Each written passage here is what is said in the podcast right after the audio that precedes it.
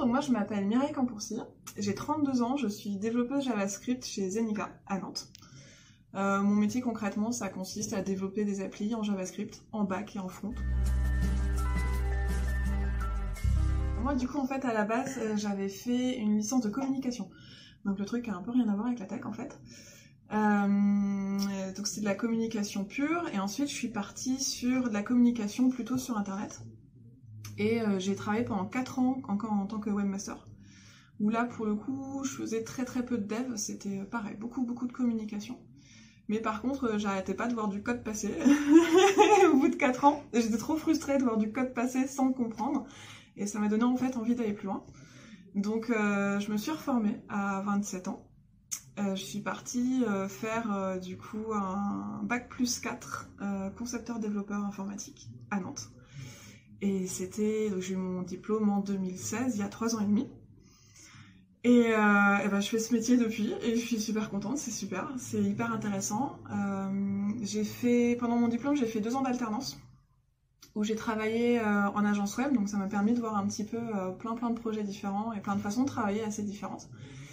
Et puis ensuite, je suis partie chez ce qu'on appelle chez des éditeurs, donc des gens qui éditent une solution complète. C'était encore d'autres façons de travailler. Et là, ça fait deux ans maintenant que je suis en ESN, c'est-à-dire que en fait je suis embauchée par une entreprise qui va m'envoyer chez les clients pour faire différentes applications. Voilà, et c'est super intéressant. Et j'adore mon métier. Déjà parce qu'on n'est pas assez, on est, euh, on est 17% de tech en fait, donc euh, ça veut dire que quand vous arrivez sur une mission, il y a des chances que vous vous retrouviez dans une équipe où vous êtes 5, 10, 15 et vous êtes la seule femme en fait. Donc déjà rien que ça, c'est un peu difficile à vivre tous les jours, c'est euh, très très homogène et euh, ben, euh, vous vous retrouvez un peu avec toujours les mêmes personnes qui parlent des mêmes choses, qui ont un peu la même façon de penser. Donc j'exagère un petit peu en disant ça, mais, mais avoir de la diversité dans l'informatique, ça permet aussi d'avoir d'autres profils, d'autres conversations, d'autres choses, d'autres façons de faire, d'autres façons de travailler, d'autres façons d'appréhender le travail. Donc non, non, c'est hyper important, c'est euh, nécessaire aussi pour l'innovation. Parce que mine de rien, au bout d'un moment, quand on est toujours dans, le, dans la même culture et, euh, et entouré des mêmes personnes, on se retrouve en fait à développer des applications pour des personnes qui nous ressemblent. Donc c'est pas, pas super pour l'innovation.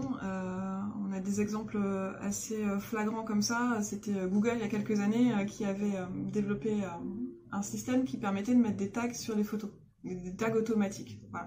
Il regardait les photos, il les analysait, il mettait des tags. Et il s'est retrouvé à mettre des tags euh, gorilles sur des euh, photos de personnes afro-américaines. Voilà, donc typiquement, ça, ça veut dire qu'il y a eu des tests qui n'ont pas été faits avec des personnes de issues de diversité différentes.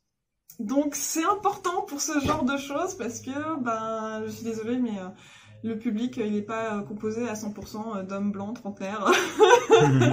les personnes pour qui on développe les applications sont diverses, donc du coup, il faut des gens diverses pour les, euh, pour les développer.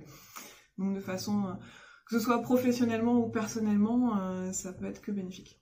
Donc, voilà, faut se battre, faut, faut y aller. En plus, à la base, l'informatique, c'était quand même un métier qui était plutôt féminin, parce qu'on avait on avait euh, dans les années 60, on avait ce qu'on appelait des machines à calcul et euh, c'était des petites mains qui faisaient ça. C'était euh, ce qu'on appelait des perforatrices de saisie et c'était très féminin parce que c'était un, petit statut, un petit salaire. Donc du coup, bah, c'était des femmes qui allaient faire ce métier-là. donc voilà, il faut qu'on on aille un peu reconquérir notre métier aussi à un moment donné. Ça fait du bien.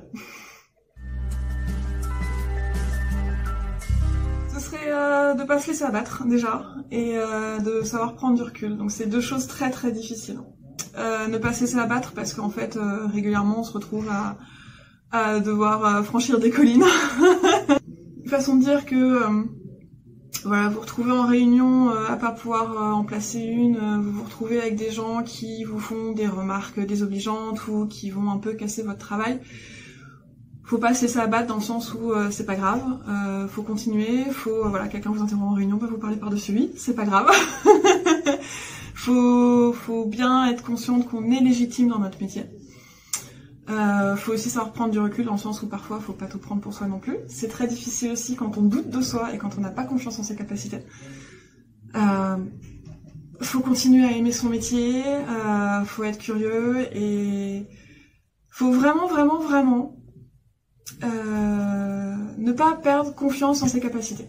C'est prendre confiance et ne pas perdre confiance en ses capacités. C'est compliqué, euh, mais euh, c'est le plus important pour se sentir légitime dans ce qu'on fait. Faut oser faire les choses aussi. Ça, c'est quelque chose que j'ai pour le coup appris dans ma boîte où on nous encourage beaucoup à faire ça. Si vous avez envie de faire quelque chose et que vous voyez que personne ne le fait, ben faites-le. voilà, c'est simple.